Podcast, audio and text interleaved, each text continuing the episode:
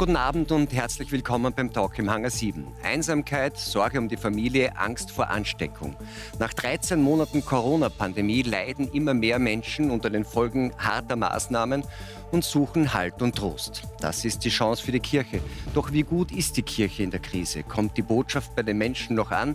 Und wie sehr machen inzwischen spirituelle Ersatzangebote den Kirchen Konkurrenz? Die Kirche lässt die Menschen in dieser Krise komplett allein. Sie ist zu fantasielos, sagt der Bestatter, Autor und Kirchenreformer Stefan Maria Aloff, der einst selbst Priester werden wollte, aber nicht durfte. Der Innsbrucker Bischof Hermann Glättler sieht die Kirche gut aufgestellt in der Corona-Krise und weiß, dass die Menschen in dieser Krise durch schwerste Prüfungen gehen und viel Leid ertragen müssen. Vor allem in Altersheimen spielen sich Tragödien ab, weiß die evangelische Theologin und Resilienzforscherin Cornelia Richter. Hier müsse besser geholfen werden. Sie sagt aber auch, gläubige Menschen kommen besser durch Krisen. Viele Menschen sind einsam, suchen nach Halt und Orientierung und landen immer öfter bei Schamaninnen wie Susanne Krämer. Orakeldienste, also statt Vater unser Gebete. Was fasziniert die Menschen so an der Esoterik? Der Philosoph Franz Josef Wetz war einst selbstgläubig, jetzt übt er scharfe Kritik an der Kirche. Statt mit Reformen glänze die Kirche auch in dieser Krise eher mit Skandalen und begehe damit Selbstmord auf Raten. Herzlich willkommen Ihnen allen. Herr Alof, Sie sind katholischer Kirchenpfleger. Man darf das äh, nicht mit dem äh, Mesner in österreichischen Kirchen äh, verstehen. Sie eher eine Art Gemeindevorstand äh, ja, in einer so Kirche. Hierzulande würde man wahrscheinlich trotzdem Mesner sagen, wir sind halt so. Ähm, Sie kriegen dadurch relativ nah mit, eigentlich hautnah mit, äh, wie es den Menschen so geht in dieser Krise. Was ist denn so, was sind denn da die größten Zeichen der Not, die Sie wahrnehmen in Ihrem, in Ihrem Kirchenalltag auch? Einsamkeit, äh, das fällt mir extrem auf und äh, das geht durch alle Altersgruppen, also bei Kindern, bei Jugendlichen, bei, bei Erwachsenen, bei Ehepaaren. Ähm, dass viele mit, mit dieser Situation, mit dieser Ausnahmesituation einfach nicht mehr zurechtkommen. Aber es ist auch interessant, nicht, dass äh, die Menschen auch und gerade wenn sie so eng und dauerhaft beieinander sein müssen, dann Einsamkeitserfahrungen machen. Ich glaube, das haben wir alle schon gelernt. Das heißt nicht, wenn wir immer zusammenhängen, äh, äh, dass das nicht reicht. Es ist diese Einsamkeit. Jeder geht ja mit dieser Pandemie anders um. Jeder hat da ja so seine, ja, so sein Rezept, wie er den Tag gestaltet, was er so macht. Ja. Was ist denn Ihres? Bin noch nie in meinem Leben so viel unterwegs gewesen, an der Isar in München gewandert. Ich kenne mittlerweile jeden Stein. Und ähm, mir tut es unglaublich gut, auch gerne alleine zu sein, auch gerne unterwegs zu sein. Und äh, ich kann da unglaublich gut abschalten. Ich glaube, also ich komme sehr positiv durch diese Krise. Und welches, wenn man so will, persönliche Hilfsangebot haben Sie für die Menschen, deren Not Sie sehen, die einsam sind, die sich isoliert fühlen, die auch mit ihren Beziehungen nicht zusammenkommen? Was, was können Sie als Kirchenmensch, wenn man so will, da tun? Was tun Sie? Ich glaube, was, was, was die Kirche anbieten kann, ist, äh, auf die Pandemie mit Fantasie zu reagieren, einfach auch Neues zu wagen, neue Konzepte äh, zu wagen, auch in der Liturgie, auch in der Öffentlichkeitsarbeit und nicht einfach alles im alten Trott weiterzumachen. Und vor allen Dingen muss die Kirche eine Hörende sein, glaube ich, zuhören lernen von den Menschen, die so in so ganz unterschiedlichen Sphären gerade unterwegs sind in dieser Pandemie. Aber würden Sie sagen, dass die, wenn man so will, die seelsorgliche, kirchliche Betreuung in so einer Situation sich noch stärker auf die individuelle Betreuung äh, richten muss, weil die Leute persönliche Nöte haben? Weil das, was Sie jetzt gesagt haben, ist ja eher Außenwirkung und so quasi ähm, ja, fast, fast kollektiv. Man, man, gestaltet Gottesdienste anders, man streamt sie. Was kann man denn im Persönlichen tun? Weil das ist ja oft auch tatsächlich eingeschränkt durch die Maßnahmen. Wieder zurück, also hörender sein, zuhörender sein. Es gibt unglaublich viele Anrufe, E-Mails beantworten äh, und die kommen von überall her. Ich habe auch gemerkt, dass auch Menschen, die der Kirche fremd sind oder die, die eigentlich keinen Kontakt zur Kirche suchen, auf einmal wieder den Pfarrer ansprechen oder selbst mich, der bekannt ist im Viertel wie der bunte Hund, äh, Leute auf mich zukommen, Ehepaare mit Kindern auf mich zukommen. Wir wissen im Moment nicht weiter. Wir wissen nicht mehr, wie wir unser Kind, das in die Schule gekommen ist äh, und bisher nur drei Wochen in der Schule war, äh, wie ich mein Kind unterrichten soll. Also einfach, ich glaube, es mhm. wäre einfach da sein. Frau Rechter, Sie sind Dekanin, äh, evangelische Theologin und fast möchte ich sagen, in dem Kontext in erster Linie Resilienzforscherin. Sie erforschen also, was uns Menschen gegenüber Krisen stärker macht oder widerstandsfähiger macht. Ähm, haben gläubige Menschen wirklich einen Vorteil in einer Krise? Ja und nein. Also ähm, es ist so, dass man immer fragen muss, in welcher Krise ist man. Natürlich ist es so, dass Religion und Kirche auch schädlich sein können. Das muss ich als Theologin immer auch vorwegschicken. Ähm, in welcher Weise? Naja, Missbrauchsfälle, ähm, sektenartige Bildungen oder sowas. Also da kann man ganz vieles nennen. Ein, ein überzogenes Schuld, äh, eine Schuldzuschreibung oder so. Aber das ist immer nur die eine Seite. Und die andere Seite ist, dass man eben überlegt, wo hilft der Glaube tatsächlich. Und da ist es so, dass wenn man von diesen Extremsituationen absieht, Studien tatsächlich äh, zumindest einen vorsichtigen Hinweis erlauben, dass der Glaube tatsächlich hilft. Jetzt könnte man sagen, die größten Probleme, die die Menschen haben, sind also Ängste, ganz klar, also unterschiedliche Art, ökonomische, ähm, Unsicherheit ähm, und natürlich auch jetzt mit dem Virus und den Schwerverläufen Ängste vor dem Tod. Würden Sie sagen, dass Gläubige weniger Ängste haben? Weil sie mehr Zuversicht haben, weniger Angst vor dem Tod? Na, weniger Angst würde ich nicht sagen, weil Angst gehört zum Menschsein dazu und es ist auch ein wichtiger Schutzfaktor übrigens für Menschen. Es ist nicht nur was Negatives, aber mit Angst, die Angst aushalten zu können und mit Angst umgehen zu können, das ist, glaube ich, etwas, was man im Rhythmus des Kirchenjahres, im Rhythmus der, der gläubigen Praxis tatsächlich internalisiert. Gründonnerstag, das beste Beispiel, die Geschichte von Jesus in Gethsemane, dramatischer geht es nicht. Und wenn man das Jahr für Jahr für Jahr immer wieder durcherlebt, miterlebt in der Passionszeit, dann schult das schon auch den eigenen Umgang damit, weil die Geschichte Ostersonntag geht sozusagen in der Geschichte gut aus. Das heißt, man könnte sich den Umgang damit auf eine gewisse Weise rituell aneignen. Ne? Ja, das ist ganz wichtig. Immer wieder sozusagen durch, durchturnen, durchleben, durchsingen, durchbeten, dass es Phasen gibt der Dunkelheit, der, wo, wo nichts mehr geht, wo kein Licht mehr sichtbar ist, wo keine Hilfe da ist, äh, die dann in eine Phase der Beruhigung kommen, wo dann doch irgendwie es wieder weitergeht, neue Wege sich auftun. Und da ist tatsächlich die Tradition des Christentums eine, die ganz viele verschiedene Worte hat, ganz alte, aber auch moderne, für diesen Rhythmus von, von Dunkelheit und Licht, von Angst und Verzweiflung und neuer Hoffnung. Herr Wetz, also Sie wollten ähnlich wie Herr Allof auch Priester werden, als Sie ähm, jünger waren, als wir beide heute sind. Ähm, aber Sie hätten dürfen, wollten dann aber nicht mehr, weil Sie, glaube ich, kein seltener Fall, während des Studiums Ihren Glauben verloren haben. Ähm, schadet Ihnen dieser Verlust jetzt in der Krise?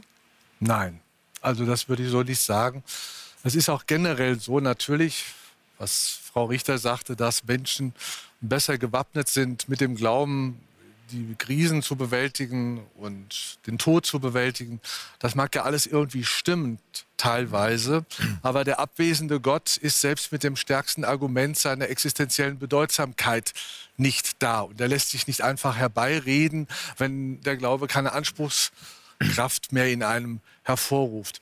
Aber Was mit dieser die Situation, wie, wie, könnte man dieses, weil das, das rituelle Durchüben eine, eine Auswirkung hat auf uns Menschen, ist wahrscheinlich schon klar, nicht? Ja, aber diese Riten, die greifen ja bei vielen Menschen heute nicht. Die greifen dann noch bei Beerdigungen. Da werden diese Riten dann noch gelebt, aber die Inhalte verblassen schon. Und sie werden nur ganz kurz gelebt. Und sie werden gelebt sehr häufig nur aus einer Verlegenheit, weil man keine Alternative jetzt wirklich dazu hat. Worauf es, glaube ich, noch mehr ankommt, als gute Antworten auf letzte Fragen zu finden, sind gute Antworten auf vorletzte Fragen. Genau. Also ob ich eine gelungene Partnerschaft habe, ob ich einen erfüllten Beruf habe, ob es Menschen um mich herum gibt, die mir in der Not, in der beschwerlichen Not des Alltags zur Seite stehen. Natürlich gibt es dann auch die Grenzsituationen und die Rückkehr ins Nichts ist natürlich eine ungeheure Zumutung und das Angebot, dass es da etwas, ein, das, das vertrauende Angebot, dass es da nach dem Tod weitergehen könnte,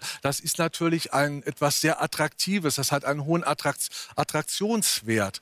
Aber der Glaube ist deshalb nicht einfach da. Und äh, dass wir dieses Angebot aber haben wollen, das ist natürlich ganz selbstverständlich, weil wir im Grunde auf Selbsterhaltung programmiert sind, um es mal ganz biologisch zu formulieren. Wir Menschen sind auf Selbsterhaltung programmiert und sie lässt uns sich nicht damit abfinden, dass es irgendwann einmal zu Ende ist. Und die Kehrseite dieses Selbsterhaltungsstrebens ist die Todesangst, weshalb dann auch aus meiner Sicht sogar äh, die, die Hoffnung auf Unsterblichkeit so etwas wie die vornehmste Form der Todesangst ist. Ihre Tarnkappe, hier wird etwas prolongiert über das Leben hinaus, mit dem dann die Menschen, die diese Hoffnung nicht haben, anders fertig fertig werden müssen. Aber hier noch muss man auch wiederum sagen, dass der Glaube natürlich, Frau Richter hat es auch schon mit angedeutet, der Glaube natürlich keine Garantie ist, damit gut fertig zu werden. Mhm. Es gibt so viele gläubige Menschen, die nicht mit ihrer Endlichkeit fertig werden. Und es gibt so viele ungläubige Menschen, die damit fertig werden können. Und das hängt natürlich wieder mit diesem Selbsterhaltungsstreben mhm. zusammen. Ne? Der,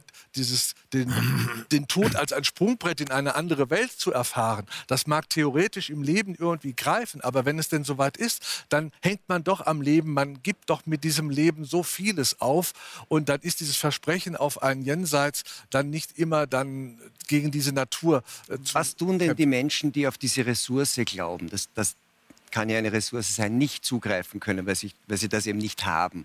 Nach 13 Monaten geht es ja jedem schlecht. Wer auf diese Ressource nicht zugreifen kann, worauf greift der zu?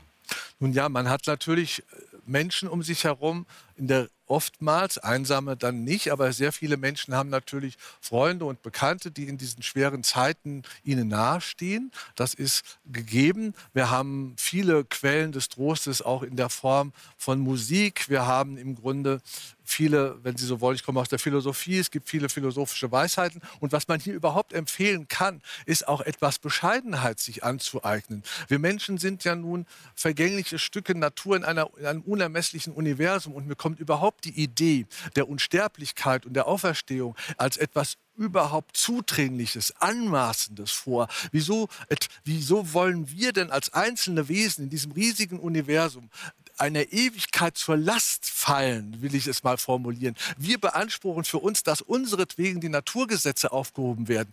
Da würde ich sagen, das ist ein, un, ein ungeheurer Anspruch. Und hier würde ich etwas Demut, Bescheidenheit uns empfehlen, indem wir uns, uns gelingt, in den Naturzusammenhang sich zurückzustellen und sich dann auch dabei und damit diesen Druck des diesen Druck des ewigen Lebens nicht mehr zu haben. Wobei es dann nicht Nun, aber, aber diese, diese, diese, wenn man so will, dieses Gedankenspiel und diese Beschäftigung, die scheint ja nicht allen zur Verfügung zu stehen, denn die letzten Umfragen zeigen, dass 70 Prozent der Deutschen wirklich schwer zurechtkommen mit dieser Situation, ähm, und zwar ob Gläubige oder Nichtgläubige. Das heißt, diese, diese, diese Bescheidenheitsübung scheint sehr vielen Menschen genauso wenig zu gelingen wie die Glaubensübung. Nicht? Ja, weil wir das Sein stets dem Nichtsein vorziehen. Das ist mit diesem ungeheuren Selbsterhaltungstrieb, der in jedem Lebewesen, in jedem Tier steckt. Denn da kann uns auch die philosophische Weisheit, die bringt es wirklich dann auch nicht zustande, uns hier herauszubekommen. Wir können hier in dieser Frage ohnehin nur eine Balance herstellen, indem wir diese verständige Selbstentsagung, indem ich mich zurücknehme,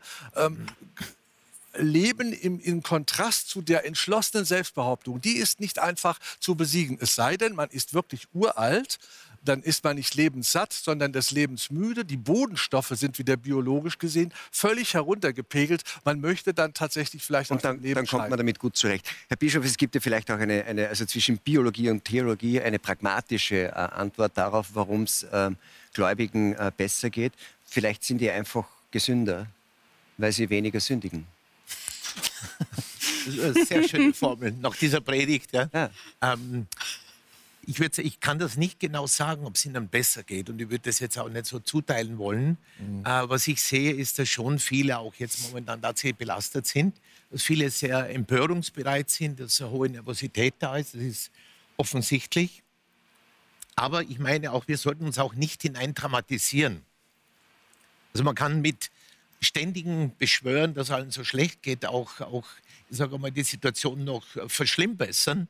Ähm, aber das spricht jetzt nicht gegen aber diese schön, Sendung. Schön, schön, gegen schön, diese Sendung. Ist auch keine Schönreden geht ne? auch natürlich nicht. Ja. Also wahrnehmen die Situation und ähm, so vielleicht doch die Dankbarkeit lernen. Und das war eine Lektion dieser Corona-Pandemie bisher, dass viele Menschen gemerkt haben, es ist nicht so selbstverständlich.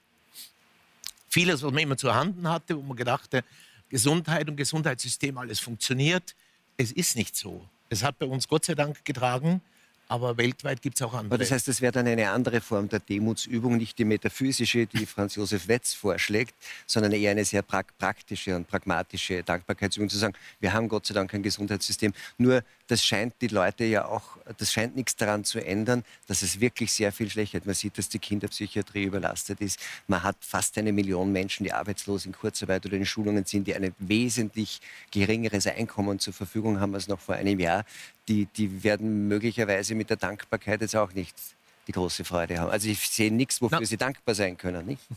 Doch, das entdecken sehr viele. Wir haben übrigens 380.000 Arbeitslose, nicht eine Million. Nein, wenn ich zusammenzähle, Kurzarbeit. Ja, okay, aber, aber Kurzarbeit heißt okay, ja auch 20 Prozent weniger Einkommen. Aber jedenfalls, ähm, ich meine mit der Dankbarkeit das Staunen über das, was da ist, was wir sonst so selbstverständlich zu Handen haben. Und für mich ist die Dankbarkeit auch ein ganz schöner Weg zu Gott. Wenn ich eine Adresse brauche, um mich zu bedanken, dann möchte ich nicht dem Kosmos danken und irgendwo hin, sondern eine Adresse haben, eine verlässliche. Das habe ich übrigens von Elias Canetti, der diesen Gedanken gesagt hat. Ähm, mehr noch als für die Not braucht man für den Dank eine Adresse. Das heißt, ich möchte, dass dieses, was ich empfinde, und er sagt das mit zunehmender Lebensdankbarkeit, sucht er nach einer Adresse für seine Dankbarkeit. Das finde ich einen sehr schönen Weg. Weil dass man in der Not vielleicht zu beten beginnt, ja, das machen einige, aber in der Not kann man auch Fluchen anfangen. Man kann verbittert werden, enttäuscht werden, ähm, sich, sich auf sich selbst eben äh, fixieren und so weiter. Wenden sich jetzt Gläubige, die tatsächlich sich in einer psychischen, weil auch wirtschaftlichen Notlage befinden, so wie es Herr Allof erzählt hat, an Sie, an, an die Priester Ihrer Diözese. Ähm, und was, was haben Sie denen anzubieten? Weil, weil zu sagen, seid doch dankbar, dass es so gut ist, wie es ist, könnte irgendwie ein sportliches Angebot sein. Ne? Na, das kann man auch niemandem vorschreiben. Also wir sehen, dass Aber die genau. Kirchen sehr wohl, sie waren offen, sie wurden aufgesucht. Also diese, diese, diese Orte, wo man zur Ruhe kommt, wo man eben auch sich sammeln kann, einen Schutzraum hat, das, das hat funktioniert. Ähm, es werden auch sehr viele persönliche Gespräche geführt, natürlich per Telefon, gelegentlich auch in so einer distanzierten Aussprache, ja. Ähm, das heißt, dort, wo Pfarrgemeinden, ähm, Seelsorger, Seelsorgerinnen aktiv und kreativ waren, äh, gab es auch Nachfrage. Das ist also, die Krise verstärkt alles. Ähm, und das Wichtigste, was durchkommt, ist, wenn man die Intention hat, ich möchte kommunizieren mit den Menschen.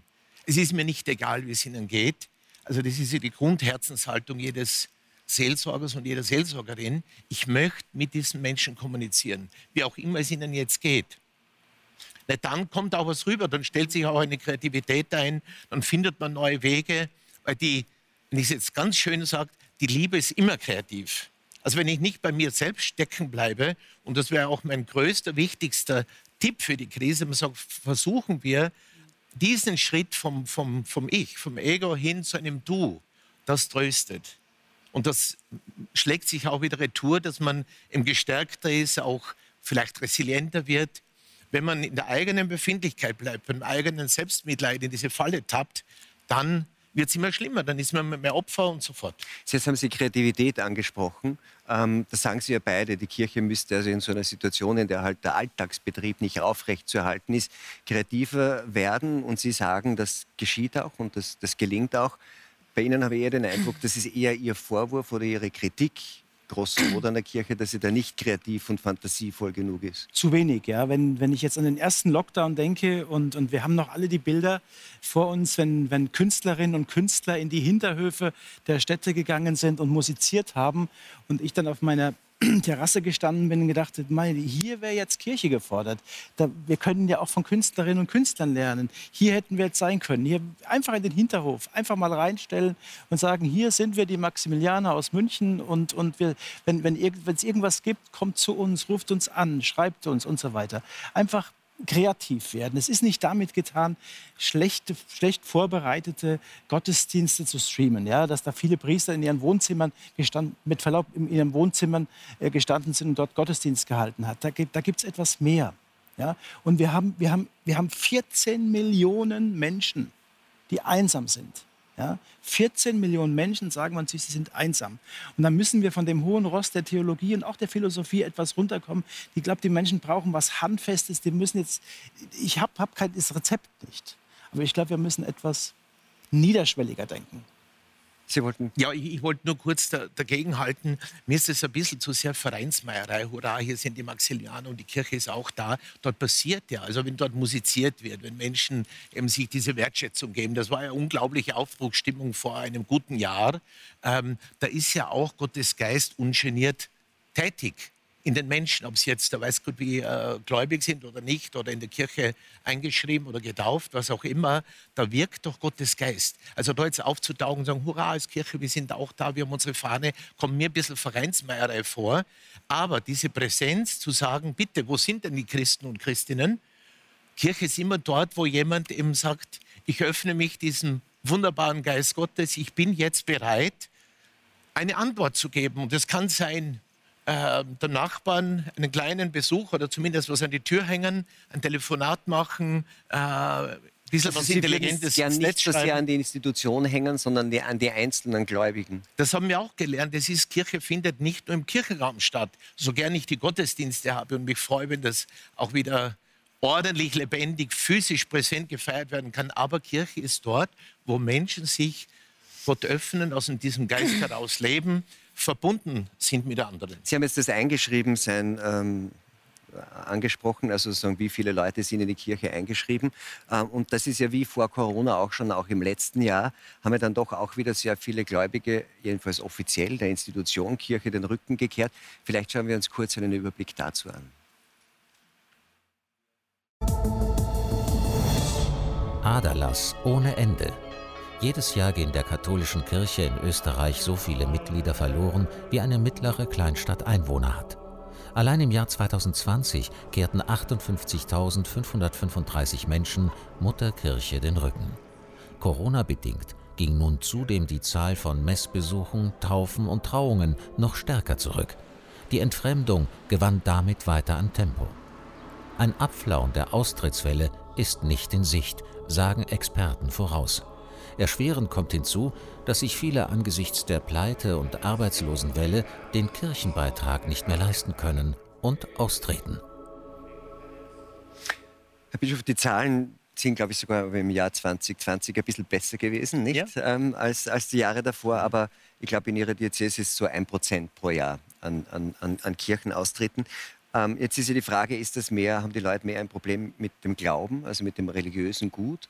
Oder ist das nach wie vor, wie schon seit Jahrzehnten, eher der Eindruck, dass es mit dem sogenannten Bodenpersonal zu tun hat? Was sind denn die Gründe, warum dieser Trend, auch wenn es sich jetzt im letzten Jahr leicht verlangsamt hat, weitergeht?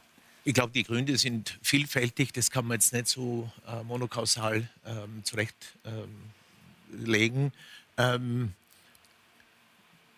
was ich merke, ist, wenn, wenn Leute sich ernst genommen fühlen, wenn sie äh, wissen, Kirche ist doch präsent und zeigt sich auch in meiner Nachbarschaft, das heißt, hat irgendwie eine, eine fühlbare Nähe, dann bleibt diese Kirchenbeziehung und sonst verabschiedet man sich von einer Gemeinschaft, die man oft gar nicht kennt. Also der, der Prozentsatz derer, die aus Protest austreten, der ist auch ähm, nicht zu übersehen.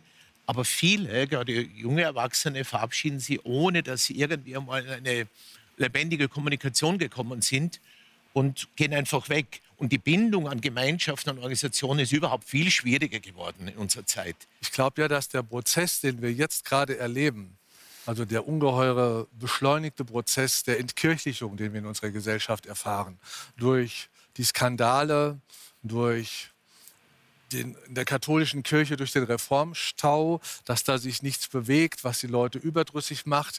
Wenn wir in der deutschen Kirche ist es ganz schlimm, wenn man das Bistum Köln denken, da ist nach wie vor natürlich nichts behoben, solange der Kardinal Wölki da noch im Amt ist, aus meiner Sicht, weil die Kölner möchten ihn einfach nicht mehr haben. Das ist einfach der, der Hauptpunkt, aus welchen Gründen auch immer.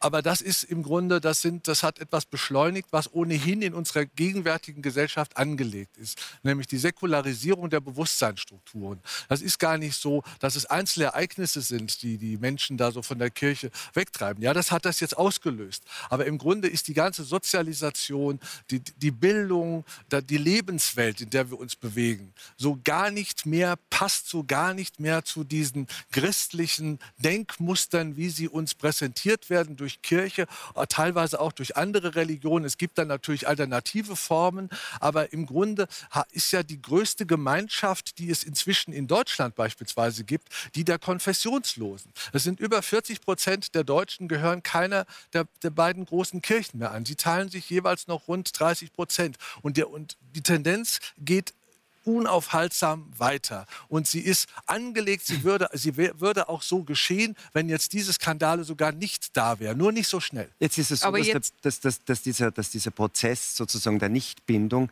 betrifft ja nicht nur Religionsgemeinschaften, genau. der betrifft Gewerkschaften, Parteien, Die Feuerwehr. mehr oder weniger alles, was institutionalisiert ja. in unserer ja. Gesellschaft Eben. vorhanden ist. Ähm, das heißt, es ist eine Säkularisierung eher des Gemeinsinns äh, und genau. nicht so sehr eine Säkularisierung nur im religiösen Sinn. Und das ist, das ist ein ganz wichtiger Punkt. Also ich würde bitten, dass wir in der Diskussion nochmal drei Dinge unterscheiden. Das erstens, erstens die beiden Kirchen. Es gibt zwei, mindestens zwei und hier sind jetzt zwei vertreten. Katholische Kirche, evangelische Kirche. Die Austrittszahlen betreffen beide. Aber trotzdem gibt es eine unterschiedliche Wahrnehmung dieser beiden Kirchen. Da lege ich großen Wert drauf, auch wenn wir uns jetzt sehr freundlich unterhalten können, Herr Bischof. Und das andere ist, Kirche ist nicht gleich Christentum.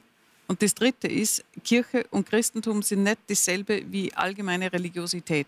Das ist ein, ein frei flottierender Bereich. Alles Nein, das ist aber wichtig, dass man es in der, ja. in der Diskussion auseinanderhält. Und zwar deswegen, weil diese Frage der Bindungswilligkeit, die ist tatsächlich die, die für unsere Gesellschaft die entscheidende Größe ist. Und auf die möchte ich dann auch nochmal zurückkommen. Mhm, aber bitte. Sie haben gesagt, das ist nicht, Kirchen sind nicht das gleiche wie, Religion oder so quasi äh, religiöse Bedürfnisse.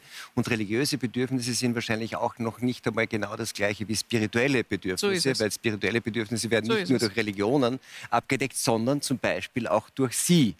Frau Krämer, ja. ähm, weil was man sagen kann, die Leute suchen offensichtlich Halt, spirituelle Erfahrung, Trost, was immer und immer mehr und immer öfter auch bei Menschen wie Ihnen. Sie sind Schamanin. Warum kommen die Menschen zu Ihnen? Was sind die Anliegen, die die haben?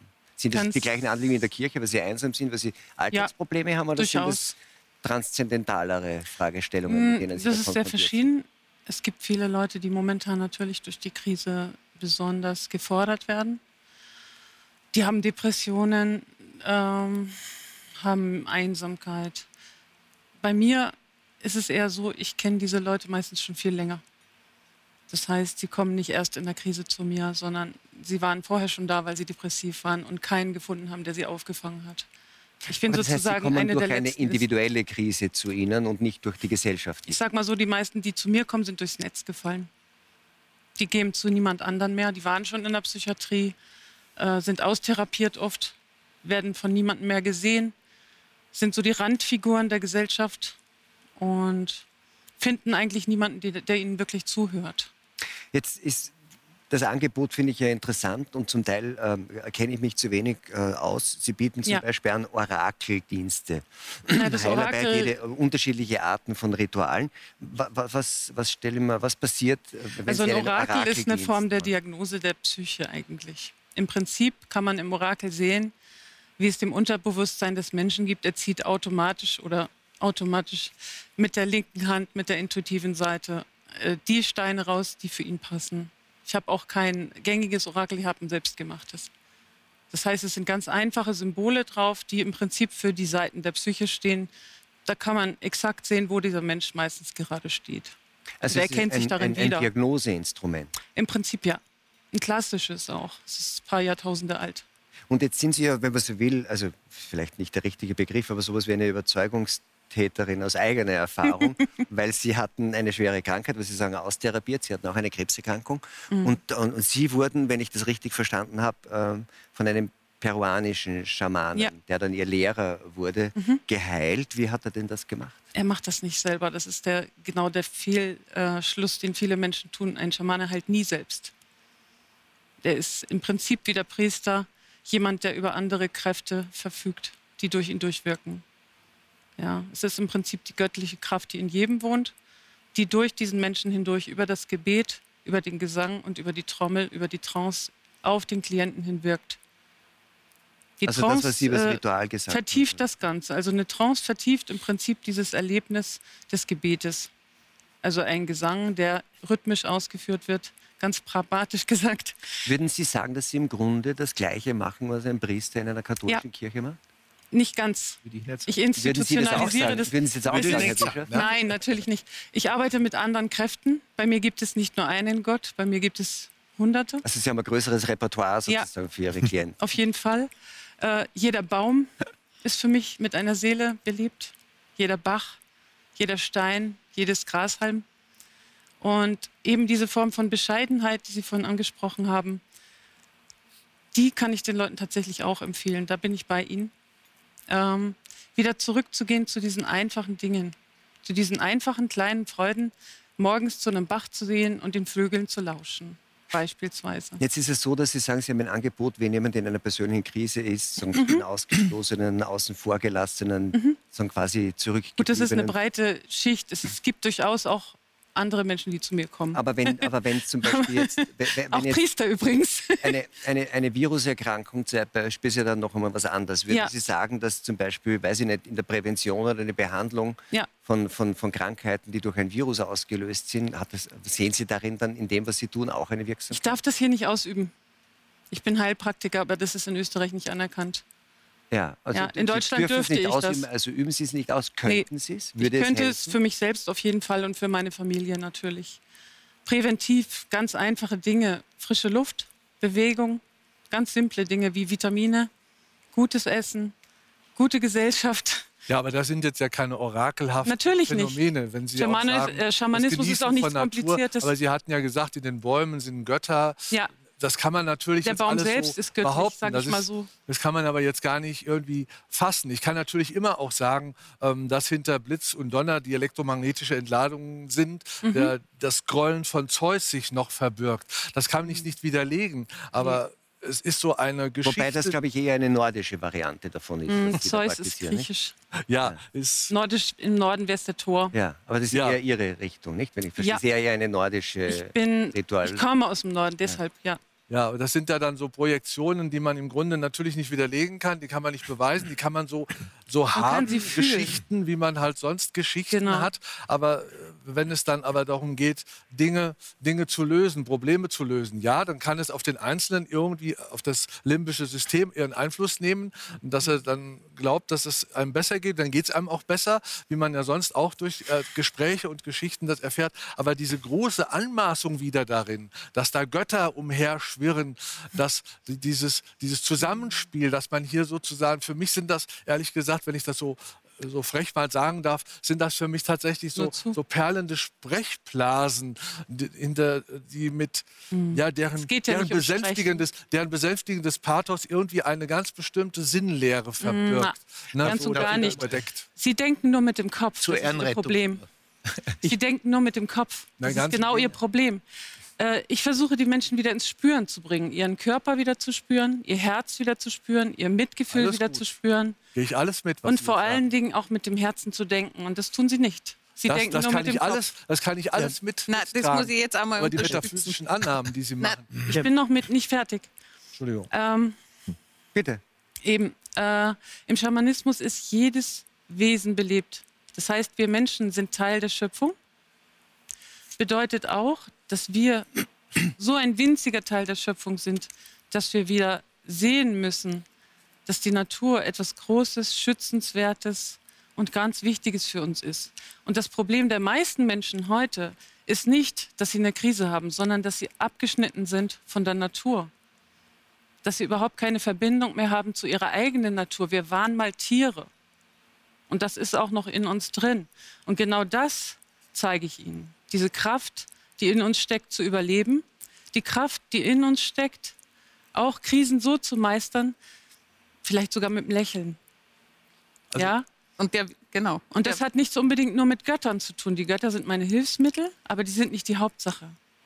Und ja. der Witz ist auch, dass, dass sozusagen in dem Moment, wo man sich an diesen metaphysischen Vorstellungen so aufhängt, als ob es irgendwie äh, im, im, materialen Sinne Dinge wären, da, da, erwischt man sie natürlich schon mal nicht. Ja. Das ist aber sowohl in, in Natur, ich sage jetzt einmal Naturreligions- oder religiösen ja. Formen, wie auch im Christentum so. Also natürlich ist auch die, Sie haben vorhin immer sozusagen das Jenseits aufgemalt.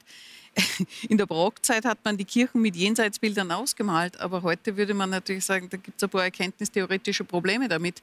Und mhm. das heißt, es geht natürlich nicht darum, dass ich ausmale in dem Sinn, wie ich eine Szenerie von dem morgigen Tag ausmale, wann ich aufstehe, wann ich frühstücke und so weiter, wie das im Jenseits sein wird, sondern es geht darum, dass man dieses, diesen Eindruck offen hält, dass es durch Dunkelheit, durch den Tod hindurch neues Licht geben kann. Und das ist eine wesentlich unbestimmtere Aussage als die, an denen Sie sich aufhängen. Da, nein, da kann ich das alles heißt, mittragen. Ja, das ist aber eine entscheidende das Differenz. Ist aber, das ist aber was. Darf ich kurz, ich glaube, was mich beeindruckt hat, äh, bei Ihnen ist diese Achtsamkeit vor dem Leben. Genau. Ja. Und das genau. ist etwas, was wir wirklich sehr, sehr dringend brauchen. Auch wenn man jetzt jede Gottesvorstellung ablehnt. Ja. Aber diese Achtsamkeit vor dem Leben, auch dass es etwas Geheimnisvolles ist. Und das, das, würden wir brauchen, weil wir leiden unter diesem technokratischen Zugriff. Das genau. ist ein Ausdruck, den Papst Franziskus sehr gerne verwendet. Mhm. Und er meint damit, dass der Mensch eigentlich glaubt, er kann alles beherrschen, technisch im, äh, in die Hand nehmen, steuern etc. Und das ist eigentlich ein Fehlschluss und wird unseren Planeten in den Ruin treiben. Das gefällt mir bei Ihnen sehr gut, diese Achtsamkeit. Aber ich möchte gerne das Beste aus diesen beiden Welten. Auch Ihre Nüchternheit gefällt mir sehr gut, weil das ist im Prinzip der Ansatz des äh, Glaubens im Volk Israel, war eine Ernüchterung zu sagen, wir glauben jetzt nicht an die Gestirne, ja. an die Lampen da oben, sondern wir glauben an diesen unbegreifbar, äh, nicht fassbaren Gott. Und das ist das Entscheidende, dieser, das Unbegreifbare. Und in dieser Tradition stehen wir auch als Christen. Genau. Äh, und das ist sehr, sehr wichtig, äh, finde ich, dass man das zusammenbindet. Auch die Enttäuschung, das hat mir bei Ihrem ersten Statement so gut gefallen. Sagen, diese Enttäuschung, da ist nicht ein Gott, den ich mir selbst konstruieren kann. Das ist ganz, ganz wichtig. Mhm. Also dieses Verneinen der Gottesbilder, die Selbstproduktion sind. Ähm, durch die Person von Jesus von Nazareth, den wir jetzt in diesen heiligen Tagen ganz besonders betrachten und mit ihm mitgehen, ähm, kommt eine andere Dimension herein, dass diese überwältigend große Kraft sich so klein macht. Im Fußwaschung ist schon heute genannt worden. Also sich entäußert zu uns kommt. Das ist die Pointe des Christentums. Es geht nicht nur um Kraft, nicht nur um Aura. Mhm. Es geht nicht um, um stark sein wollen und auch nicht nur ums irgendwie dann anmaßend äh, dort die Ewigkeit zu belasten, sondern das Leben als Geschenk und das Sterben ist dann eine Vertrauenssache. Jetzt habe ich eine Frage. Frau Kremer hat erwähnt, glaube ich, dass auch sogar Priester äh, zu ihr kommen, ja. äh, mitunter. Ähm, welches Gespräch würden Sie mit einem Priester Ihrer Diözese führen, der die, der die Leistungen von Frau Kremer in Anspruch nimmt? Ja, ein gutes Gespräch. Sie würden es verstehen. Ich bin außerkonfessionell, das hat mit der Kirche ja nichts zu tun. Ich muss es ja auch nicht abwerten. Das ist komplett Nein, nein, man muss es nicht ja. abwerten, aber ich fand es interessant, weil man könnte ja sonst sagen, und da würde ich dann Herrn Alaf ja. ansprechen, zu sagen, was spricht eigentlich dagegen, dass Frau Krämer das in einem Kirchenraum macht? Nee, für, mich spricht, für, mich spricht, ganz klar was dagegen. Ja, was denn, ja? Ich, äh, meine Form von Spiritualität lässt sich nicht auf ein Gemäuer begrenzen. Genau, das glaube ich auch. Und äh, hat sehr viel mit Natur direkt zu tun. Das bedeutet, wenn ich jetzt an einen Bach gehe, nutze ich die Kraft dieses Baches. Also es findet alles im Freien statt? Ja, nein, Nein, das nicht. Ja, aber wenn aber am Raum stattfindet, kann sie auch Unterschied ist, vielleicht darf ich das nochmal auf den Punkt bringen. Es die Kirche ist für mich vorbelastet. Ja, okay. Meine ja, Vorfahren das ist ja dann der, der Dissens eigentlich. Ja, also die, ja, die Religionsvertreter sympathisieren jetzt mit der Schamanin bei gleichzeitiger Abgrenzung. Und der Dissens ist irgendwie jetzt auch schon so ein bisschen hervorgetreten.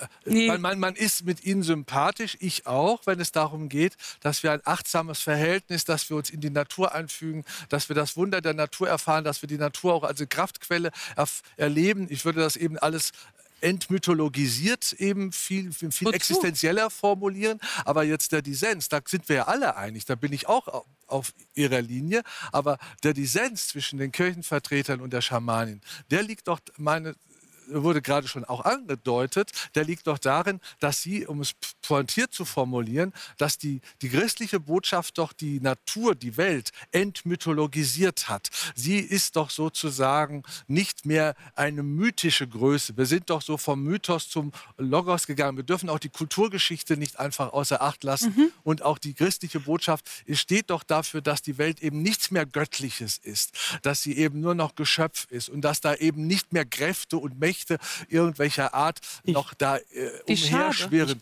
Und, und Na, das, ist, das stimmt, aber also das, das ist, ist so jetzt Bultmann, das, das ist Rudolf Bultmann noch jetzt. Weiter Also das, was Sie jetzt referieren, ist eine bestimmte Position. Nein, das muss man nur ja, sagen, dass bitte. das eine bestimmte theologische Position ist, die jetzt gerade referiert wird, nämlich der Typ heißt Rudolf Bultmann. Der hat das, die Entmythologisierung gebracht. Aber das Interessante ist, dass Rudolf Bultmann nur für einen Ausschnitt steht des akademischen, der akademischen Theologie tatsächlich.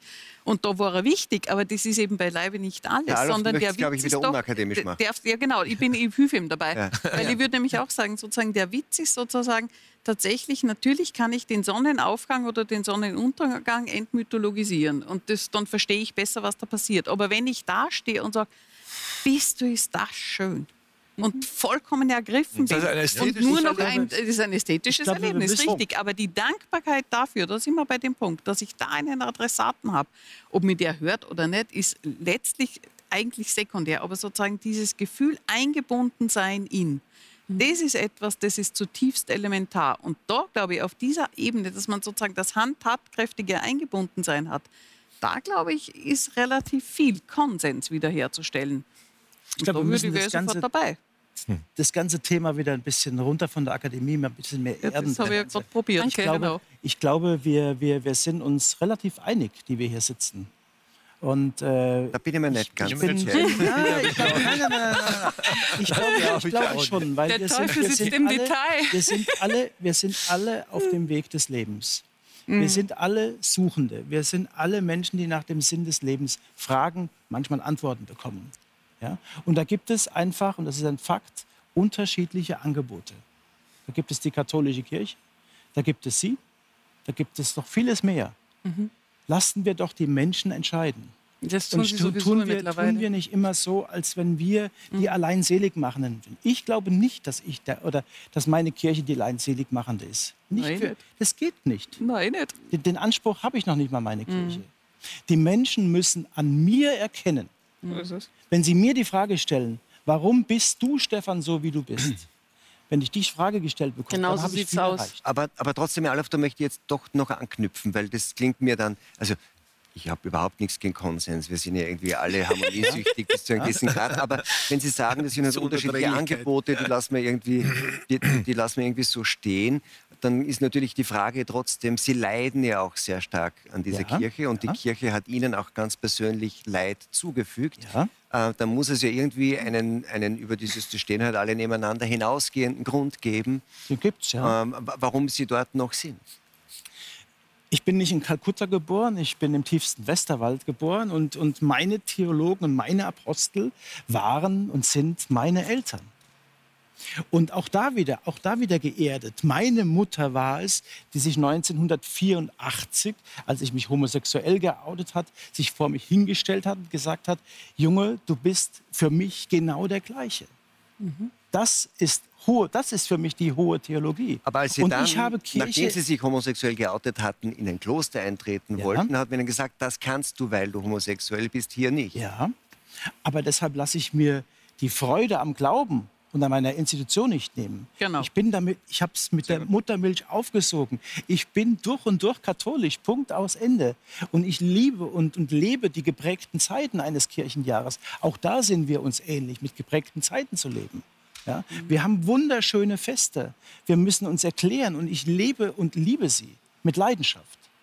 Und trotzdem und, haben Sie jetzt äh, vor der Münchner Frauenkirche demonstriert. Ja. Warum?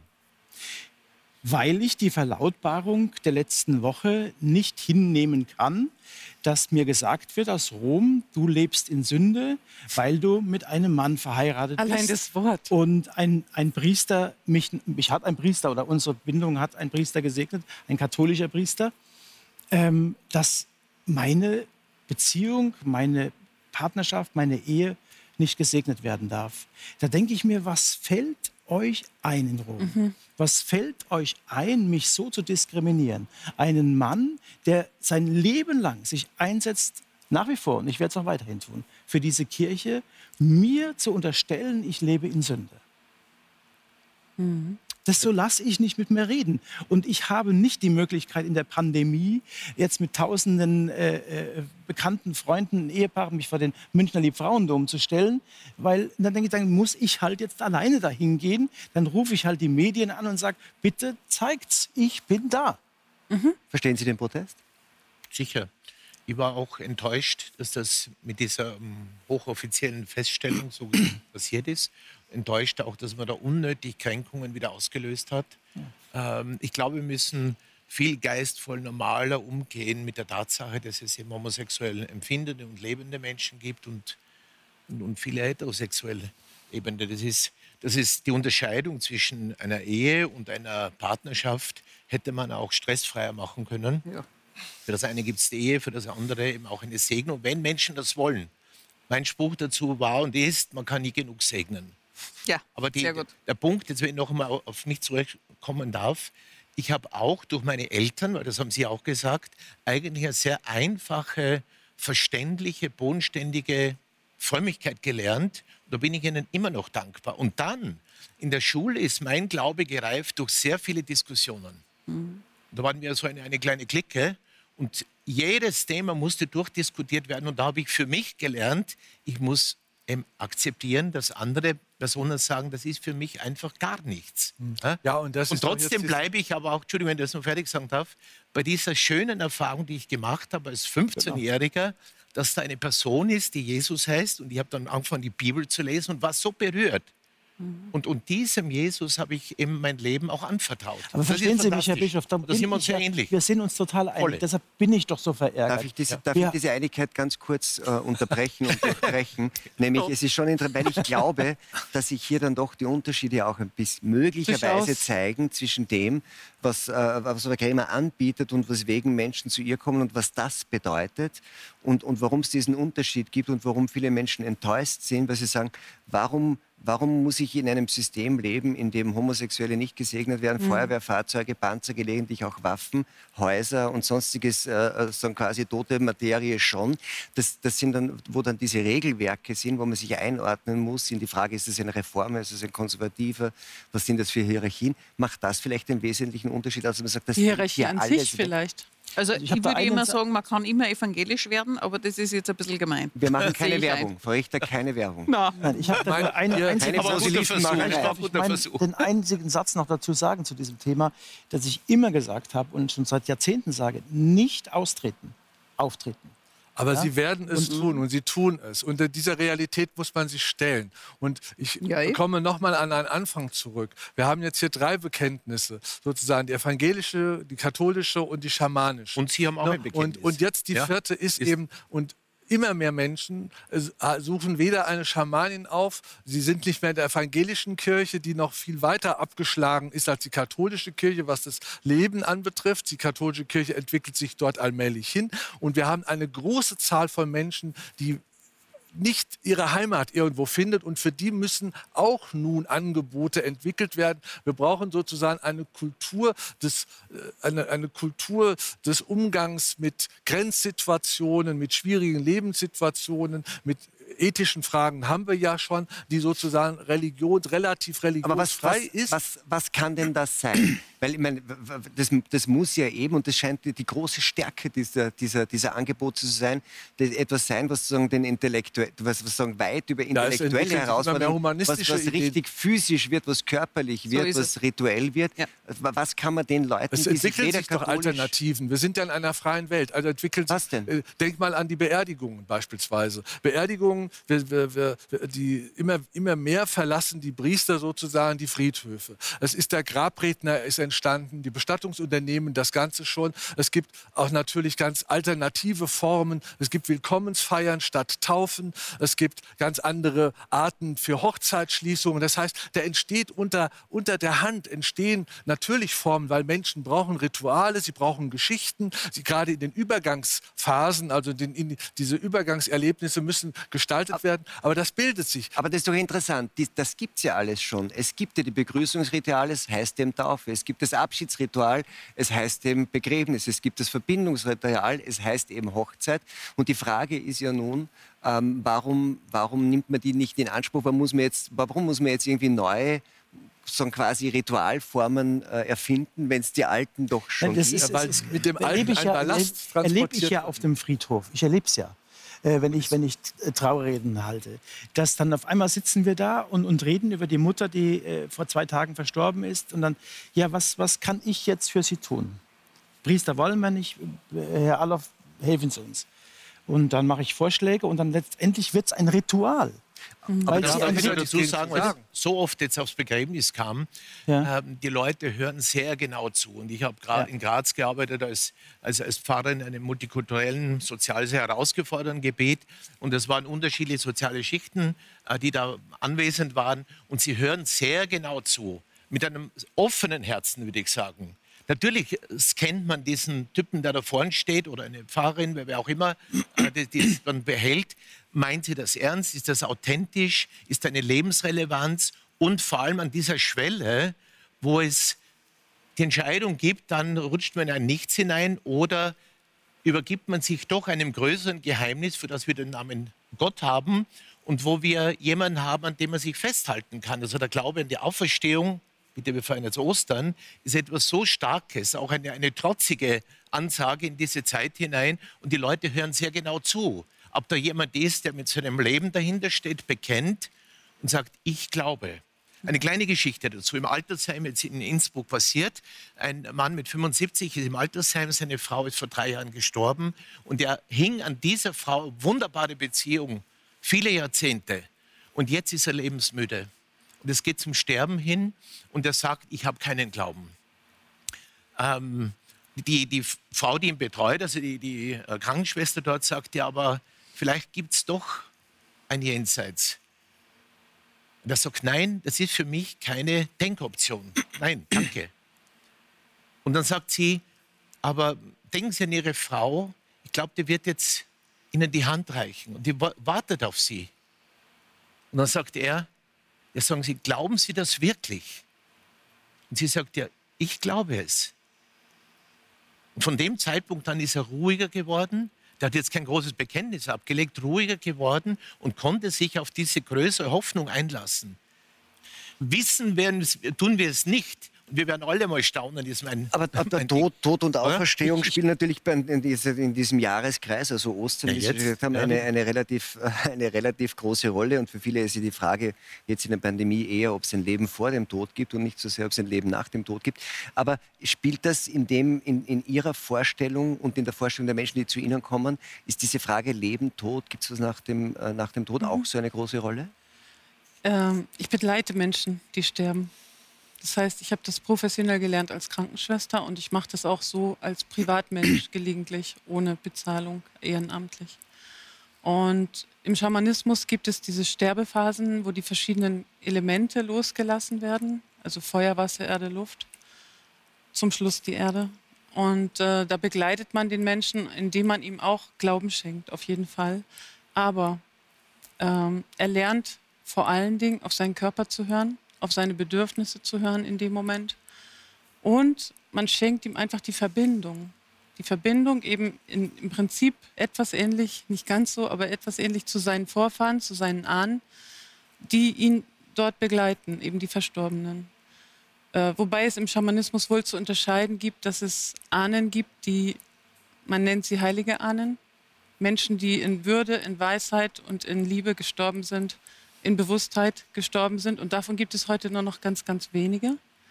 Und dann gibt es ganz, ganz, ganz viele rastlose Seelen auf dieser Welt, die weder eine gescheite Begleitung bekommen haben in den Tod und dadurch ihren Weg nicht finden, die dadurch irgendwo hier rumgeistern, die Leute auch ja, mit schlechten Träumen, mit schlechten... Heimsuchen.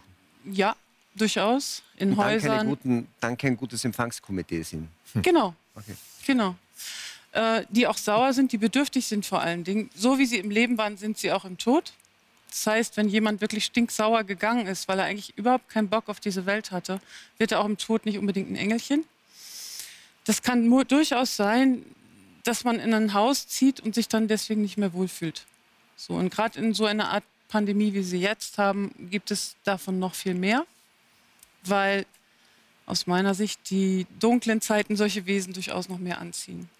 Ja. Aber das, das ist jetzt wirklich ein Riesenunterschied. Also ich, ich würde mich als Theologin nie trauen, solche ähm, äh, darüber zu urteilen, wer wie im Jenseits Natürlich ist. nicht. Man merkt es nur oft, dass sie bedürftig sind. Es ist nicht böse oder gut. Das gibt es bei mir sowieso nicht. Es gibt auch weder Sünde noch Schuld. Es gibt Selbstverantwortung. Das kann ein Problem sein. Genau. es gibt, es gibt für mich die Selbstverantwortung. Also die absolute, hundertprozentige Selbstverantwortung. Das heißt, alles, was ich tue, verantworte ich auch. Das heißt, ich kann mich dann schuldig fühlen oder nicht, das ist dann mein Problem. Meine, Sie beanspruchen das sowieso. ja im Ganzen auch ein bestimmtes Wissen. Ne? Die Religion hatte dann eher einen Glauben auf das geoffenbarte Wort Gottes und dass das, mhm. der Tod nicht das letzte Wort behält. Das habe ich man, nicht. Man vertraut darauf, während jetzt in dem Schamanismus wird ja ein bestimmtes Wissen beansprucht, ja. von dem ich nun jetzt sagen würde, jetzt könnt ihr mir wieder einen überzogenen Rationalismus vorwerfen, aber ich würde sagen, diese Sicht der Welt passt überhaupt gar nicht zu unserem Wirklichkeitsverständnis. Und damit diese Sicht der Welt zu unserem vorherrschenden, und das haben wir nun mal, vorherrschenden Weltverständnis, in dem es ICEs gibt und in dem es Smartphones gibt, in dem es die Quantenphysik gibt, die Evolutionstheorie, um ein solches Wirklichkeitsverständnis, äh, diese Sicht mit einem solchen Wirklichkeitsver verbinden zu können, mhm. da sehe ich gar keinen Weg. Da müsste, um das plausibel zu machen, müssten wir überhaupt ein ganz anderes Wirklichkeitsverständnis haben, was wir, als wir sonst im Alltag irgendwie Und genau das scheint sehr vielen Menschen zu gelingen, ja. die benutzen das den Wort Computer, heißt, die benutzen ihr Handy, sind mhm. vielleicht sogar Physiker das macht und gehen nichts. trotzdem zur Schamanen. Genau. Das genau. Wort die heißt, wenigsten. Das, die doch, wenigsten. Nee, das ist nicht Nein, wahr. Die meisten nicht. nicht. Vielleicht die müssen wir, nicht. Vielleicht Darum geht es auch gar nicht. Es geht nicht um entweder oder, es geht um und. Nein, es geht ja darum, dass diese, diese es geht Dissonanz, um die, Verbind diese kognitive die Dissonanz, die dieses doch in einem hervorrufen muss. Dass mhm. ich auf der einen Seite wieder hier Handy benutze, dass ich mit dem Zug fahre, dass ich die Quantenphysik beherrsche, dass ich die Relativitätstheorie, die, ja die Neurobiologie kenne und dann ein Wirklichkeitsverständnis haben soll, in dem die Bäume Geister irgendwie ja, beherbergen. Da, kurz, da kurz kommt doch eine Dissonanz. Darf ich kurz nachfragen? Ich finde das sehr interessant, weil Sie haben gesagt, Wir haben eine die kognitive Dissonanz. Dissonanz, die das hervorrufen muss. Ich stelle fest, bei Ihnen, vielleicht auch bei mir, ruft das diese kognitive Dissonanz hervor. Aber warum muss es das? Nein, Offensichtlich gelingt es vielen Menschen, diese mhm. Dissonanz nicht zu haben. Das ist also es ist Plausibilitätsbedingung. Ich unterstelle jetzt mal, es mag wieder okay. anmaßend klingen, hier liegt bei uns Menschen irgendwo eine tiefe Unaufrichtigkeit in dieser Frage, weil der Wunsch nach einem solchen nominosen Weltbild so stark ist, dass wir in diesen letzten Fragen über alle sonst nicht akzeptierten Widersprüche großzügig hinweggehen. Nun bin ich selbst auch ein, ein, Mensch, wieder überheblich, der sagt, höher als die Wahrheit steht die Frage, ob und wie sich mit ihr leben lässt. Und wenn sich die ja, Wahrheit, wenn sie so hart ist, nicht aushalten lässt, dann darf ich auch mal Urlaub von ihr nehmen, mich zu Illusionen wegstehlen, dann sei es eben drum. Beziehungsweise hat man immer schon gesagt, und daran ist vielleicht was, wer heilt, hat immer recht. Wer hilft, hat immer recht. Ich will ja, zum Beispiel Dissonanz nein, nein, nein, ich muss jetzt nur mal sagen, das, was der Herr Wetze erzählt, ja. das ist wirklich, ich muss das, das ist so faszinierend. Ich kann Ihnen die Aufsätze zeigen, wo das steht. Das ist alles ein Zeug, das ist 19, zwischen 1925 Nein, das 19, ist nicht einfach nur so ein ist so. Ne? Das, das, ist auch das ist O-Ton, Bultmann und Barth. Und das, ich verstehe vollkommen, dass Sie davon sich abgrenzen. Ich muss Ihnen nur leider sagen, Bultmann war ein großartiger Theologe, Barth auch, aber die sind out. Das, das ist, aber jetzt ein Argument, was überhaupt nicht sticht. Es geht Doch, ja um das die Sache. Sticht deswegen, weil es zeigt, dass sozusagen ihr Bild von dem, was in Theologie, in Kirche, im Christentum aktuell gedacht wird, einfach so auch nicht mehr stimmt. Das muss man wirklich sagen. das ist jetzt so ein Totschlägerargument. Nein, das ist kein Totschläger. Doch, ich gehe jetzt auf die Sache ja. ein, weil nämlich diese Art von Verbindung von verschiedensten Wirklichkeitsverständnissen, die, die sich in unserer Lebenswelt finden, das gehört natürlich zum täglichen Brot von Theologie und Kirche. Und da muss ich sagen, wissen Sie, das Faszinierende ist, dass Zeit wir ein, ein, ein, ein ganz vielschichtiges Phänomen haben. Menschen treten aus der Kirche aus, das ist richtig. Das mag mit allgemeinen Bindungsfragen genauso zu tun haben wie mit überkommenen Kirchenverständnissen, die meinen, eine bestimmte Wahrheit mit bestimmten Aussagen gepachtet zu haben und dann auch noch zu moralisieren. Und wo das passiert, mhm. treten Leute vollkommen zurecht aus so was nennt man Kirche Dogma, aus. gell? Aber die, genau, mhm. ja, aber ein, ein, Dogma, das sozusagen nur lehrhaft aufoktroyiert ja, wird. Genau. Und das ist, das ist out. So, so, die andere Seite ist aber das Interessante, und das ist nämlich wirklich ein interessantes Phänomen, dass da, wo jetzt in Gemeinden Aufbrüche passieren, digitaler Art und so weiter, und damit meine ich jetzt nicht nur den Gottesdienst aus dem Wohnzimmer, sondern das Interessante ist, dass da plötzlich die Zahlen zu steigen beginnen, weil Menschen offensichtlich die Kirchenschwelle im Digitalen übersteigen können, übertreten können, mhm. ohne dass sie hingehen müssen. Mhm. Sie müssen sich sozusagen nicht zeigen. Und das, das kann man zahlenmäßig belegen. Also die werden, jetzt werden Menschen erreicht, die man mit der reinen Präsenz so Kirche nicht erreicht hätte. So ist es. Die würden niemals in einen normalen Sonntagsgottesdienst gehen. Schon allein deswegen nicht, damit die anderen nicht Aber sehen, dass sie wissen nämlich Sie, warum ich das auch ja? interessant finde? Weil es nämlich Sondern die umgekehrte Angst gibt, dass ja viele Leute, für die es einfach Gewohnheit war, jeden Sonntag in die Kirche zu gehen und jetzt so bequem ist, dass sie zu Hause mit dem Kaffee, während die Kinder ja, nicht genau. betreut werden müssen, dass die dann gar nicht mehr in die Kirche gehen. Und ja, auch bleiben. das. Aber auch ja. dann müssen wir dann weinen Diese, oder müssen ja. wir uns freuen, dass sie den Gottesdienst mit dem Kaffee verloren? Ich würde sagen, so das beides ist toll. eben auch etwas für sich, ne? dass im Alltag das Heilige so hereinbricht und den Menschen eben dann auch zugänglicher wird, das eine. Ähm, aber dass man sich zu Hause, Bildungseinrichtungen müssen sich das auch einmal überlegen, was das bedeutet. Ne? Du kannst zu Hause dein Bier trinken und die besten Vorträge dir anhören. Also was Präsenz ist im Gottesdienst, fühlt man aber eine Qualität, dass man tatsächlich miteinander feiert, hört, miteinander singt, auch mhm. ähm, die sinnliche Präsenz von Essen und so weiter. Ja, das mhm. ist das eine. Darf ich nochmal zurückkommen? Vielleicht, Herr Wetz, ist das, was Sie als Illusion jetzt ähm, auch im Predigtstil äh, brandmarken. ja, auch Atheisten können gut Wir predigen. Können alle nicht ähm, anders als predigen. Interessant, oder? Warum? Ja. Vielleicht ist das ein Heimweh, dass der im Menschen aufwacht. Er sagt, ich mhm. komme doch von einem größeren Geheimnis her. Warum nicht auch diese Ahnung, dass ich einmal zurückgehen darf? Warum denn nicht? Also ich, ich kann ich also kann für mich keinen, keinen, haben Sie nicht, Herr keinen, Entschuldigung, keinen wesentlichen, keine wesentliche Diskrepanz sehen. Hier ist eine naturwissenschaftliche Welt, wo man das Messbare hat. Und das ist ja ein Staunen im, im Makro- und im Mikrokosmos. Das ist ja ein Staunen, immer, immer mehr. Und zu sagen, na, da glaube ich nicht, dass da ein göttliches Design, dass da eine größere Liebe an, am Werk ist, da braucht man auch einen starken Glauben. Also bitte reden Sie in uns nicht aus, wir reden Ihnen den Glauben auch nicht ja, aus. Das ist.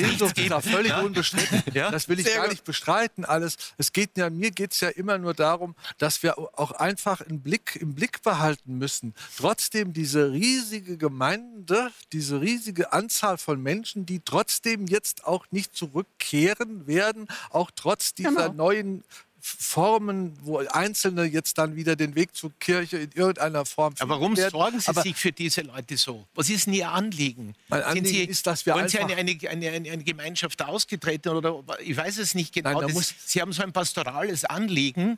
Äh, muss ich sagen, wenn jemand die Kirche verlässt und das ist ein gutes Recht, dann hat er ein anderes Angebot oder sagt, ich will mir auf das nicht mehr einlassen oder ich will eben so ein frei äh, spiritualistisch irgendetwas genießen. Aber es gibt auch bitte Menschen, die Kirche wieder entdecken, die christliche Spiritualität entdecken. Ich habe vor kurzem bei, einer, bei der Öko-Fair, das war vor eineinhalb Jahren gesprochen. Und das waren ganz andere Themen, wo ich versucht habe zu erklären aus der jüdisch-christlichen Tradition heraus, wie dringend notwendig wir Spiritualität brauchen für die ganz großen Herausforderungen unserer Zeit. Genau. Da gehört die ökologische Frage an oberster Stelle darf dazu. Jetzt nur da nochmal anschließen. Nur und es gehört jetzt die Pandemie dazu, weil die ja, fordert die Menschen so wirklich sehr heraus. Und Herr ja. Alof, ich habe hab den Eindruck, äh, Sie sind jemand, der sagt, die Kirche gehört dringend reformiert. Wenn ich dem Bischof zuhöre, habe ich den Eindruck, es ist eigentlich kein Problem. Nein, das stimmt nicht. Das ist, hallo, ja? Sie verstehen uns auch zu schnell. Ja, das passiert mir immer wieder. ähm, ich sage auch, es, es, sind wirklich Reformschritte notwendig, die, die wir tun müssen. Aber ich bin dagegen, gegen dieses Krankjammern, weil ich sehe auch Aufbrüche. Ich sehe eine Sehnsucht der Menschen nach Spiritualität. Ich will das nicht, dieses Bild, dass das gilt, alle laufen davon, das stimmt nicht. Kann man ja, und, aber und trotzdem kurz es ändert sich sehr, einlassen? so wie sich das Christentum ja. immer geändert ja. hat. Das ist auch noch ein, ein wichtiger Gedanke. Also die Kirche, so wie sie jetzt vor Augen steht als Institution, und das ist auch bei Ihnen ein ganz starkes Bild, die wird sich auf alle Fälle ändern müssen. Selbstverständlich wird die sich ändern müssen. Nur das Christentum hat sich seit 2000 Jahren geändert. Und insofern wird, wird sich und auch da irgendwas man ändern. jetzt ändern, Herr Alof? Was, was, sind denn die Reformen? Auch der Bischof sagt natürlich, muss, sind Reformen notwendig. Können wir noch kurz drüber reden, weil dass die nicht stattfinden, scheint ja dann doch ein nicht unwesentlicher Grund dafür zu sein, dass die Zahl der Mitglieder kleiner wird. Was, was, Sind, die, was, was sind die Reformen, die Sie zum Beispiel gern hätten? Ich glaube, wir müssen eine spirituelle Kirche werden. Also mehr, ja, mehr, mehr Frau Krämer für die Kirche viel tiefer wieder werden mit Nein, den Geheimnissen, die, die, oh, wei, wei. die unsere Kirche, die, arme Kirche, die unsere Kirche hat. Spiritualität das hält sie locker aus. Oh. Und ich glaube auch, dass wir die Gemeinschaft, die Kirche und überhaupt die Kirche uns wagen müssen, dran wagen müssen, neu zu denken. Und ich habe immer das Gefühl, heute Abend hier äh, Aber bleiben wir konkret. Das ist, das ist jetzt, das ist jetzt ja, sehr flockig. Ja. Neu denken, sagt sich schnell mal. Was heißt das konkret? Was muss ich glaube, wir müssen wir haben viele Traditionen in unserer Kirche, schöne Traditionen. Aber wenn ich die Tradition nur der Tradition willen lebe genau. und sie nicht mit Sinn fülle, dann, dann macht sie keinen ist. Sinn. Genau. Dann, und ich muss mich vor allen Dingen erklären, warum feiern wir Gründonnerstag? Warum feiern wir von Leichnam? Was feiern wir an von Leichnam? Und wenn die Leute dann mal wieder einen Geschmack dafür bekommen, was da eigentlich gefeiert wird an so einem Tag, und dass wir nicht, weil wir schon seit 1920 immer den gleichen Weg an von Leichnam gehen, vielleicht mal in einer Innenstadt uns zu anderen Leuten hinbewegen. Wir haben vor zehn Jahren angefangen. Ich muss es an einem Beispiel festmachen, damit man versteht, worum es mir geht. Die Bergmesse? Äh, nein, ich gehe dir, das ist noch, ist noch was ganz anderes. Aber von Leichnam zum Beispiel gesagt, wir gehen immer die gleiche Strecke. Wir haben immer die gleichen Texte. Pfarrer, lass uns das ändern. Und wir sind dann gegangen zu einem Schwulenlokal, wir sind gegangen zu einem Kosmetikstudio, wir sind gegangen zu einer Drogenabgabenstelle und zu einer Bank. Sehr gut. Und haben jeweils die Leute, fangen wir bei dem schwulen Wirt an, gesagt, wir kommen mit dem Allerheiligsten vor deinen, äh, vor deinen Laden. Er hat gesagt, ja, ihr könnt schon kommen. Und wir haben ihn gefragt, Pfarrer hat ihn gefragt, was halten Sie von der katholischen Kirche? Überhaupt nichts. Aber, und jetzt kommt's, dass ihr gekommen seid, zu mir gekommen seid heute, das werde ich euch nie vergessen. Das ist so einfach. Genau. Mhm. Das Jeder so glaubt nieder, genau, das ist so niederschwellig. Und ich habe immer das Gefühl, wir müssten hier die großen Antworten geben genau. heute Abend. Hier. Aber was wird der Wirt sagen, wenn er hört, dass man Sünde nicht segnen darf? Ja. ja der hat mich schon angerufen. Jetzt, ja. spinnen, sie ja, jetzt, jetzt spinnen sie ja völlig in Rom. Ja. Aber, und deshalb ist die Kirche so ordentlich, das ist nicht Vereinsmeierei, Vereinsmeierei, Herr Bischof, was ich eben meinte. Sondern ich bin Kirche vor Ort. Ja, das ist ja, natürlich. Und, und da bin ich präsent, da habe ich Gesicht. Ja, ja das da ist alles ich, gut und schön, aber und, und es ändert nichts am Gesamttrend. Das, wir können dieses ja, alles das machen. Das ist alles schön, diese ganzen. Und es wird auch nicht die, äh, die Frage ist ja, was muss die katholische Kirche machen, um attraktiver zu werden? Dann könnte man natürlich jetzt diesen ganzen synodalen Weg benennen, also die Frauenweihe und, und, und. Ähm, es wird auch dieses, es helfen? jetzt mal. Würde es helfen, glauben Sie? Nein, es wird nicht helfen ich bin sogar da, sonst müsste es ja der evangelischen Kirche sehr viel besser gehen als der katholischen. Da ist ja alles erlaubt, also fast alles erlaubt, was die Katholiken jetzt eigentlich haben wollen. Und sie stehen noch schlechter da. Also kann es daran nicht liegen. Es liegt aber wir sind aber immer daran, schon schlechter da ne? gestanden. Ja, Mit aber, der Weltkirche der Katholischen also, haben wir leider so nicht wo, konkurrieren können. Wo man mich fragte, ob was Schon ich denn da so will. Ja, wir, wir, wir, wir, gehen auf eine... Wir, in Westeuropa machen wir so ein bisschen, erstmals in der Geschichte äh, gehen wir auf ein Experiment zu, nämlich das Experiment einer Gesellschaft ohne Gott. Wir, wir, wir laufen darauf zu. Da wird es viele alternative Formen geben. Die Kirchen werden weiter abbauen. In den nächsten 20, 30 Jahren wird, wird es wirklich halbiert werden nochmal. Und da bin ich mir ganz sicher, das ist jetzt gar kein Wunsch von mir. Aber wissen Sie, großen Teile Aber wir müssen sogar. darauf vorbereitet sein und wir müssen darauf hindenken, wie können wir sozusagen, es ist eine ethische Herausforderung, wie können wir wir sozusagen eine säkulare Gesellschaft so gestalten, dass die Menschen auch mit, mit schwierigen Lebenssituationen äh, zurande kommen, ohne dass ihnen vielen irgendwie ein religiöser Halt zur Verfügung steht. Hier sind humanistische Konzepte gefragt, die auch schon entwickelt werden. Aber neue Bischof, Herr Wetz, würde ich darauf wahrscheinlich ja. sagen, ähm, wir brauchen das nicht, wir haben diese Angebote schon. Und wenn ja. die Menschen merken, so dass sie ohne diesen Gott, dass sie in der Gesellschaft ohne Gott nicht leben möchten, dann werden sie zu diesem Gott zurückkehren. Darf, würde vielleicht darf, darf, ich, darf ich, meine Antwort versuchen? Also ich bin ja kein Bischof, Entschuldigung. Ja. Ähm, ich würde sagen, dieses Dasein für, das ist etwas, was wir aus dem Evangelium lernen und wir als Kirche und wenn Christen das ernst nehmen, das Evangelium ernst nehmen, sagen sie, ich bin da und frage nicht, ob das Religionsbekenntnis stimmt, ob der von dieser Herkunft kommt, sexuelle Orientierung, sondern Dasein für. Das ist ja das eigentlich Schönste unseres Glaubens, dass wir sagen, darin erfüllt sich das Glück eigentlich nicht, dass wir eine Vereinsmeierei machen. Entschuldigung, ist nicht auf auf, auf ja, ihre Aktivität ja, ja, gedacht hin, sondern so, wir müssen unseren Club stärken und hoffentlich verlieren wir nicht die Mitglieder. Mhm. Mit dieser Sorge geht alles den Bach. Ja, genau. Aber, so, so das ist aber das, genau, das ist der Punkt. Genau. Dasein für und das dieses, ja oft so nach außen, ja. Und dieses Netzwerk das zu stärken, das heißt, mhm. es gibt eine Gesellschaft, wo es verlässliche Netzwerke braucht, eine Verbundenheit braucht. Ja, genau. Wir feiern, genau. wir feiern als Christen Sonntag für Sonntag, ich sage jetzt mal Abendmahl, wir nennen es Eucharistie, um es ein bisschen zu vereinfachen. Ja. Wenn diese eucharistische oder dieses Abendmahl sich nicht fortsetzt in meinem Leben,